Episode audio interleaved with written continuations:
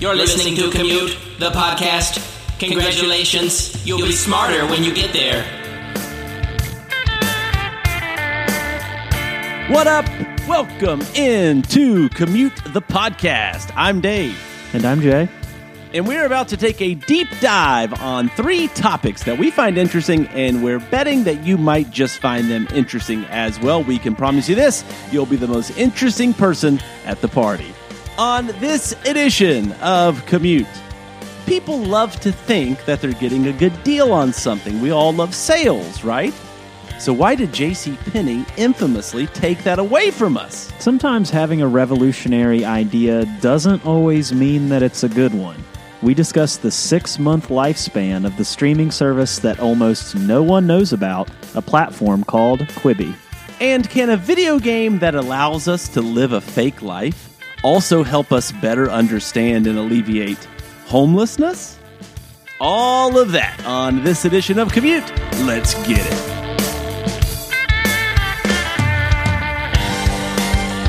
Jay, we could title this first segment People Love Getting a Good Deal. I remember a couple of years ago, I was at a friend's house, and my friend's dad was telling me how he scored an incredible deal on a new car. I believe his exact quote was, I got such a good deal on this car that I actually feel bad. I bet you that the salesman that sold me this car got fired. but you see, you see, Jay, here's the funny thing about this story. I knew the car salesman. So I randomly saw him sometime after I had that conversation with my buddy's dad, and I asked him if he remembered selling that car to him. And Jay, I believe his quote was something like this Not only did I not get fired, I actually made an incredible commission off of that guy. That's the that's the game of a uh, good car salesman. They make you think that you ripped them off. Well, it's it's just the way we're wired, right? What do we make of a story like this? It leads us to this conclusion. It is deeply ingrained into all of us that we love at least thinking that we're getting a deal. We as a society love saving money so much that we'll ultimately spend more money just to save money I'm looking at you, Kroger, two for $10 jumbo cheese ball containers. Which, by the way, here's the way Kroger works. And sorry if Kroger ever becomes a sponsor of this show. If it says it's two for 10 and you use your Kroger card, you can actually get one for five. So calling out Kroger already this early on the podcast. well, I did, I did used to work at Kroger. We'll probably get into that on an episode uh, at a certain point. I don't know if you uh, quite worked at Kroger. well, we'll talk about that later, I, I, though. I, pick it, I picketed at Kroger. But anyway, Jay, a poll a few years back from the website Retail Me Not found that that over 90% of shoppers actively look for and use some form of a coupon weekly. So it's important to know this as today we examine one of the worst failures in retail history the J.C. Penney fair and square pricing structure of 2011. A mistake so bad that J.C. Penney is still feeling the after effects a decade later. So, Jay, all successful retailers in one way or another appeal to something called psychological pricing. This is an individualized strategy that a company will employ to drive sales in its particular market. A company like Apple, for example, uses word of mouth and slick marketing for their sales. You want the new iPhone because your friends have the new iPhone. You want an iMac computer because you saw a commercial for an iMac computer. And if you're ever going to live out your dream of being a famous documentarian, you're going to have to have an iMac to edit it on. Clothing retailers, on the other hand, traditionally rely on promotional pricing or coupons. If you've been eyeing a certain pair of jeans, for example, and those jeans go on sale for, say, 25%, you'll jump in your car and happily sit in traffic to save some money. Going back to the car story, we all love to feel like we're winning the pricing battle with the stores we shop in. In 2011, J.C. Penney had taken a dive in the eye of the American consumer. In an attempt to turn the ship around and boost sluggish sales, JCP hired former Apple retail chief Ron Johnson as its new CEO and then got rid of coupons and sales and adopted something new, something called the fair and square pricing model, meaning if jeans said they were 25 bucks, they were actually 25 bucks. No sales, no gimmicks. They hired Ellen DeGeneres, actually, to be the spokeswoman for the new campaign. And Ron Johnson promised to make J.C. Penney, and I'm quoting, America's favorite store. Well, Jay, instead, as New Yorker columnist James Surowiecki would write just two years later, it became America's favorite cautionary tale. Without any heads up or customer surveying, JCPenney initiated the previously mentioned pricing model, promptly changing its logo and store designs in the process, and lost nearly all of its customers. The move had also called for the company to ditch its popular private label companies for higher end items, meaning that it got rid of the tried and true brands that its customers preferred for more expensive styles. Styles that its low to middle income shoppers didn't like and honestly couldn't afford. In 2018, Mark Cohen from the Columbia Business School put it this way Johnson walked away from the old audience and assumed that a new one would appear instantly from out of the blue. It didn't happen. Penney's fired Johnson just a year and a half after he was hired and re implemented as fast as they possibly could the sales and comfortable brands. But Jay, the damage had been done. So while J.C. Penney probably still exists in your favorite mall, the retail giant isn't at all what it used to be. Now it's more business school cautionary tale than destination to go shop for Christmas. I mean, it's all a dance, right? Like we we know that brands aren't going to lower a price down to a point where they're going to lose money, but we kind of like the fiction that they are lowering it a little bit and that we're getting a deal that somebody else is not getting. Yeah, it reminds me of an, uh, an article that I actually read this week uh, with uh, NFL wide receiver Cordarrelle Patterson talking about how he basically bought all of his clothes at, you know, Wet Seal and Forever 21 and some of these types of stores. But since he was this famous NFL athlete, everyone just assumed that they were designer clothes.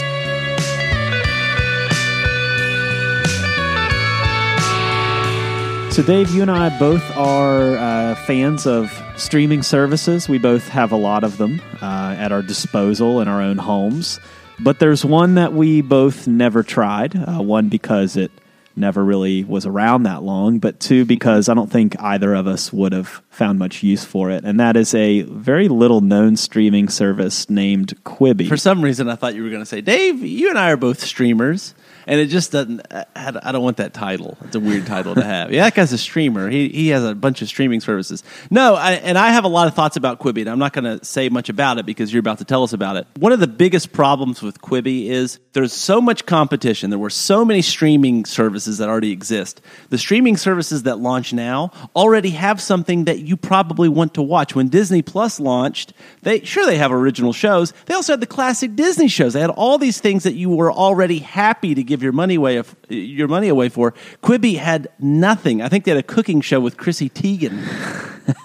well, I'll tell you about the Chrissy Teigen show. It was not a cooking show, but uh, it's uh, even more ridiculous than that. And yeah, you're right. I mean, the uh, the market has been flooded in recent years with streaming. It's the it's the gold rush of streaming, and there have been some success stories, but there's been many missteps and uh, we're going to look at probably the most short lived of those missteps a streaming platform called Quibi that tried to rebuild the nature of content consumption from the ground up. And the experiment lasted six months and cost nearly $2 billion. So, what happened? Well, at its launch, Quibi, which is short for Quick Bites, was a pretty highly touted startup and attracted some of the biggest names in Hollywood to its early projects. And in the world of Netflix and Disney Plus and Hulu and Amazon Video, Quibi aimed to be unique. And the shows and movies on the platform served up shows in 5 to 10 minute long chapters and were formatted to fit a smartphone screen. And the idea behind Quibi is that many of us consume content on the go rather than at home. And so we may be breaking up watching a 30 to 60 minute episode on the go anyway, so why not make that the central format of the content itself? So Quibi pointed to the quick rise of content platforms such as TikTok and Snapchat as evidence that this was an untapped market. And the push included offering high quality content to subscribers by signing only A list Hollywood talent for their projects and for only $4.99 a month or $8 for no ads.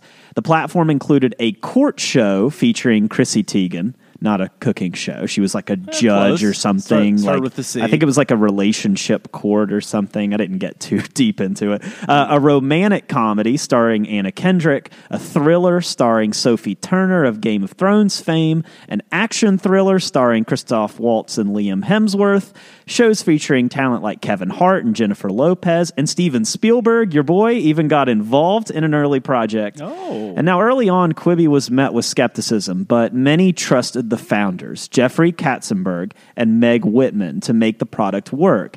Katzenberg was a Hollywood heavyweight who was the former chairman of Walt Disney Studios and the co founder of DreamWorks Animations, and he had a lot of connections in the industry. Well, so why did the platform fail in a very fast six months? Well, for one, the platform could not have debuted at a worse time. For a streaming platform built for a society on the go, the launch took place right in the middle of a time when we all stayed at home, the height of the coronavirus pandemic. Like, it's hard to imagine choosing to sit on your couch watching 10 minute segments of a show on your smartphone, right? Now, Katzenberg himself has said publicly that it isn't quite fair to put 100% of the blame on the pandemic, although it certainly didn't help. While Quibi did raise $1.75 billion from investors, it wasn't quite nearly the massive financial resources of the streaming heavy hitters like Netflix and Amazon. And Quibi also lacked a deep catalog of content enjoyed by services like HBO or Disney, like you said earlier, Dave. The service was essentially pitching all new content to the subscribers. Now, this can work if the content is engaging, but unfortunately, shows on Quibi were met with criticism pretty much across the board for not being quality content. Creators reported that the 5 to 10 minute chapter format caused their content to suffer as well because writers and producers constantly had to edit content into these bite sized pieces instead of just telling the story they want to tell. And Quibi also didn't allow screenshots, making buzz around shows hard to generate organically online. And Quibi had one Super Bowl ad months before launch, but past that, the service was very poorly marketed, and most people, frankly, didn't even know it existed, or if they did, didn't know what it was. And the difficulty in pulling our short attention span away is that there really are several things out there already vying for that attention. And Quibi wasn't necessarily competing with Netflix as much as they were competing with TikTok. And without the pool of great content, that just wasn't going to be a battle Quibi was going to win. And ultimately, Quibi failed to understand what it was, what people want, and how people use their phones. And on top of all of that, rumors and problems behind the scenes between Katzenberg and Whitman persisted, and the barriers to success were just too high and too many. Now, Quibi predicted a base of 7 million subscribers by the end of the first year, but at its height only attracted 1.3 million active users. And when the company was sold, held a mere 500,000 subscribers. And Katzenberg summed up the end of Quibi like this We had a new product, and we asked people to pay for it before they actually understood what it was. I think we thought there would be an easier adoption, but in the end, we didn't get the support of consumers and customers in the way we had to to make this a successful business. And oh, hey, I'm sorry that I wasted your 1.7 billion dollars that you uh, that you guys gave us. Yeah, Quibi. It's funny. When I was a little kid, I always thought that adults were really smart. And then you become an adult, and you're like, yeah, adults have no idea what they're doing. Like Katzenberg, you look at his his resume; it's incredible. So of course you think he knows what he's doing. Quibi's such a bad idea. like it's there, it's indefensible in my opinion. Yeah, there's a there's a quote that I heard from Barack Obama uh, that I have not stopped thinking about since I heard it, and basically it was him talking about how as he moved up through society, like he became you know a mayor and then became a senator and then moved into being the president, that he kind of expected that everybody at the higher levels would just be like brilliant. You know, like as you move up the levels, it's just like everybody gets better and smarter. But what he realized is that he moved up through society is like pretty much every circle is the same. Like even these upper levels of society, you still have people who are like kind of dumb or like make bad decisions or just like don't know what they're doing. Listen, man, when your fourth project is Who Framed Roger Rabbit, and your 27th project is the aforementioned on the show Bee Movie, we expect more out of you.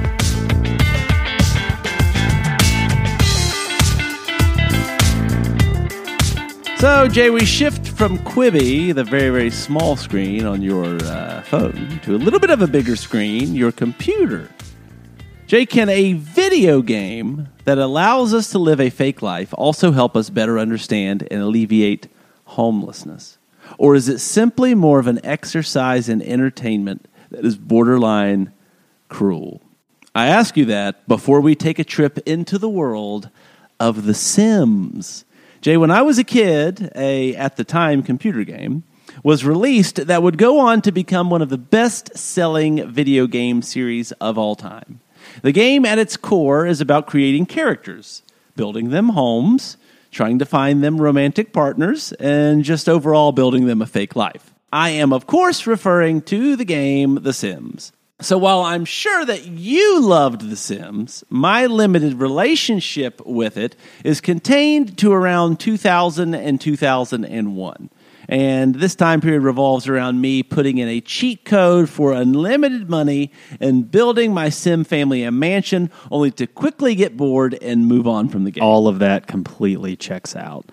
And uh, I, I mean, I did have a phase with The Sims. I got to be honest. I'm going to use the podcast as a confession booth to confess that. Uh, my sister had a copy of The Sims on her home PC, and I was initially like really judgy about it. You know, I was like, "Why would you play a game about living your life when you could just go out and live your life?" You know, like that kind of thing. and then you found yourself. But then, yeah, one time I was like, I'm going to try it. And I tried it and I got just so into it. And so I was constantly like coming in being like, how much longer are you going to be on the computer? I need to get on and check my, my sim family too. So my family's got to eat. They there was eat. some, uh, I mean, it hooked me for sure. Like I was in on it for a little bit. Well, believe it or not, Jay, and it's not news at all to the video game community, The Sims still exist. The latest version of Sims was released in 2014, and like many popular video games of today, it has taken on an open world format and a new life years after its initial release. At the heart of the ongoing appeal of the Sims game is the rise of player created challenges on YouTube.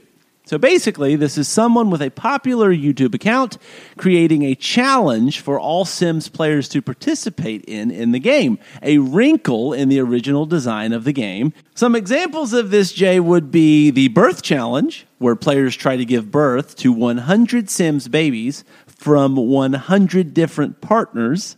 Which actually kind of ties into that uh, segment you did a couple episodes back about the guy that has all the kids. Yeah. I mean, he's just kind of living out the challenge in real life.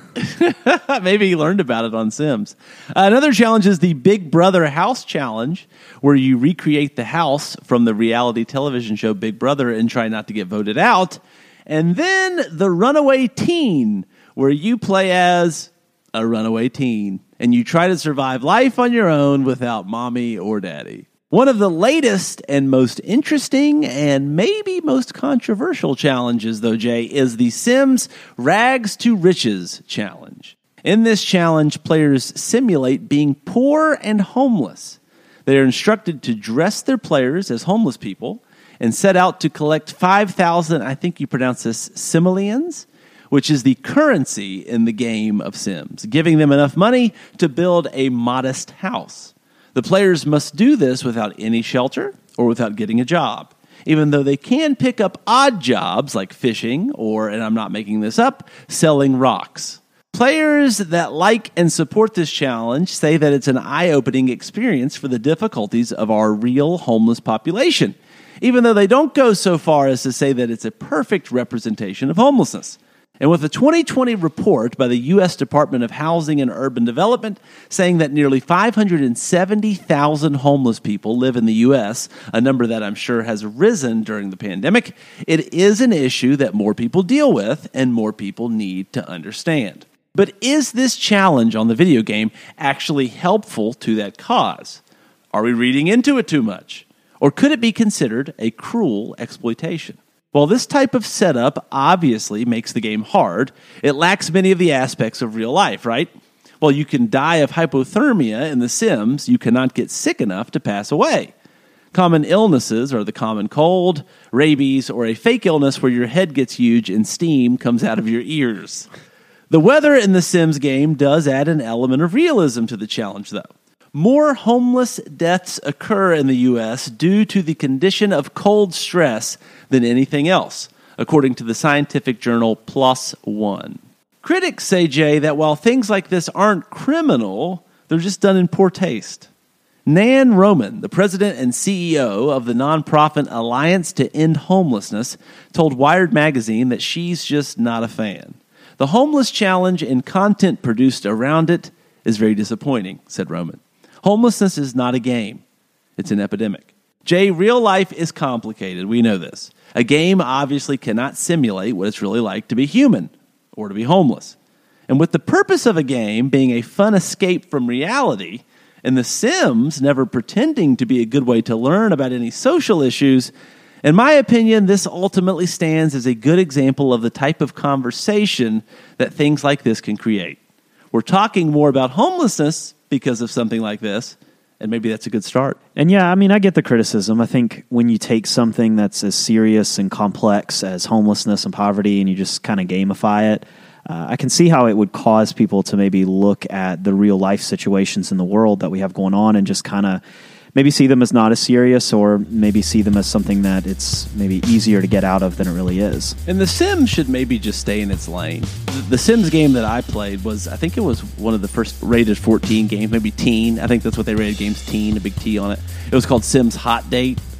And uh, basically, you were just trying to get as much money as possible so you could buy a huge hot tub for your house. It was shaped like a heart. Man, I accidentally caught one of my Sims houses on fire and uh, quickly realized that I had forgotten to install any fire safety measures, Oh, uh, no. such as smoke detectors uh, and uh, fire So extinguishers. you had to watch them burn yeah, so I mean, it was pretty traumatic. Like you actually saw them die. Did you sit there and It watch it stuck all? or with me. Yeah, it how off? could you look away? I mean, I had built this family. Now I was watching them being taken from me right in front of me. And that's it. Thanks for listening to yet another episode. Don't forget to rate, subscribe, and review the show on Apple Podcasts or your favorite podcast platform. Check us out. We're on social. We're on Twitter, Facebook, and Instagram. And you can always say what up at our website, commutethepodcast.com. Music for Commute is provided by my main man, Jason Sammons. For Jay and I'm Dave Traub. We'll see you next week.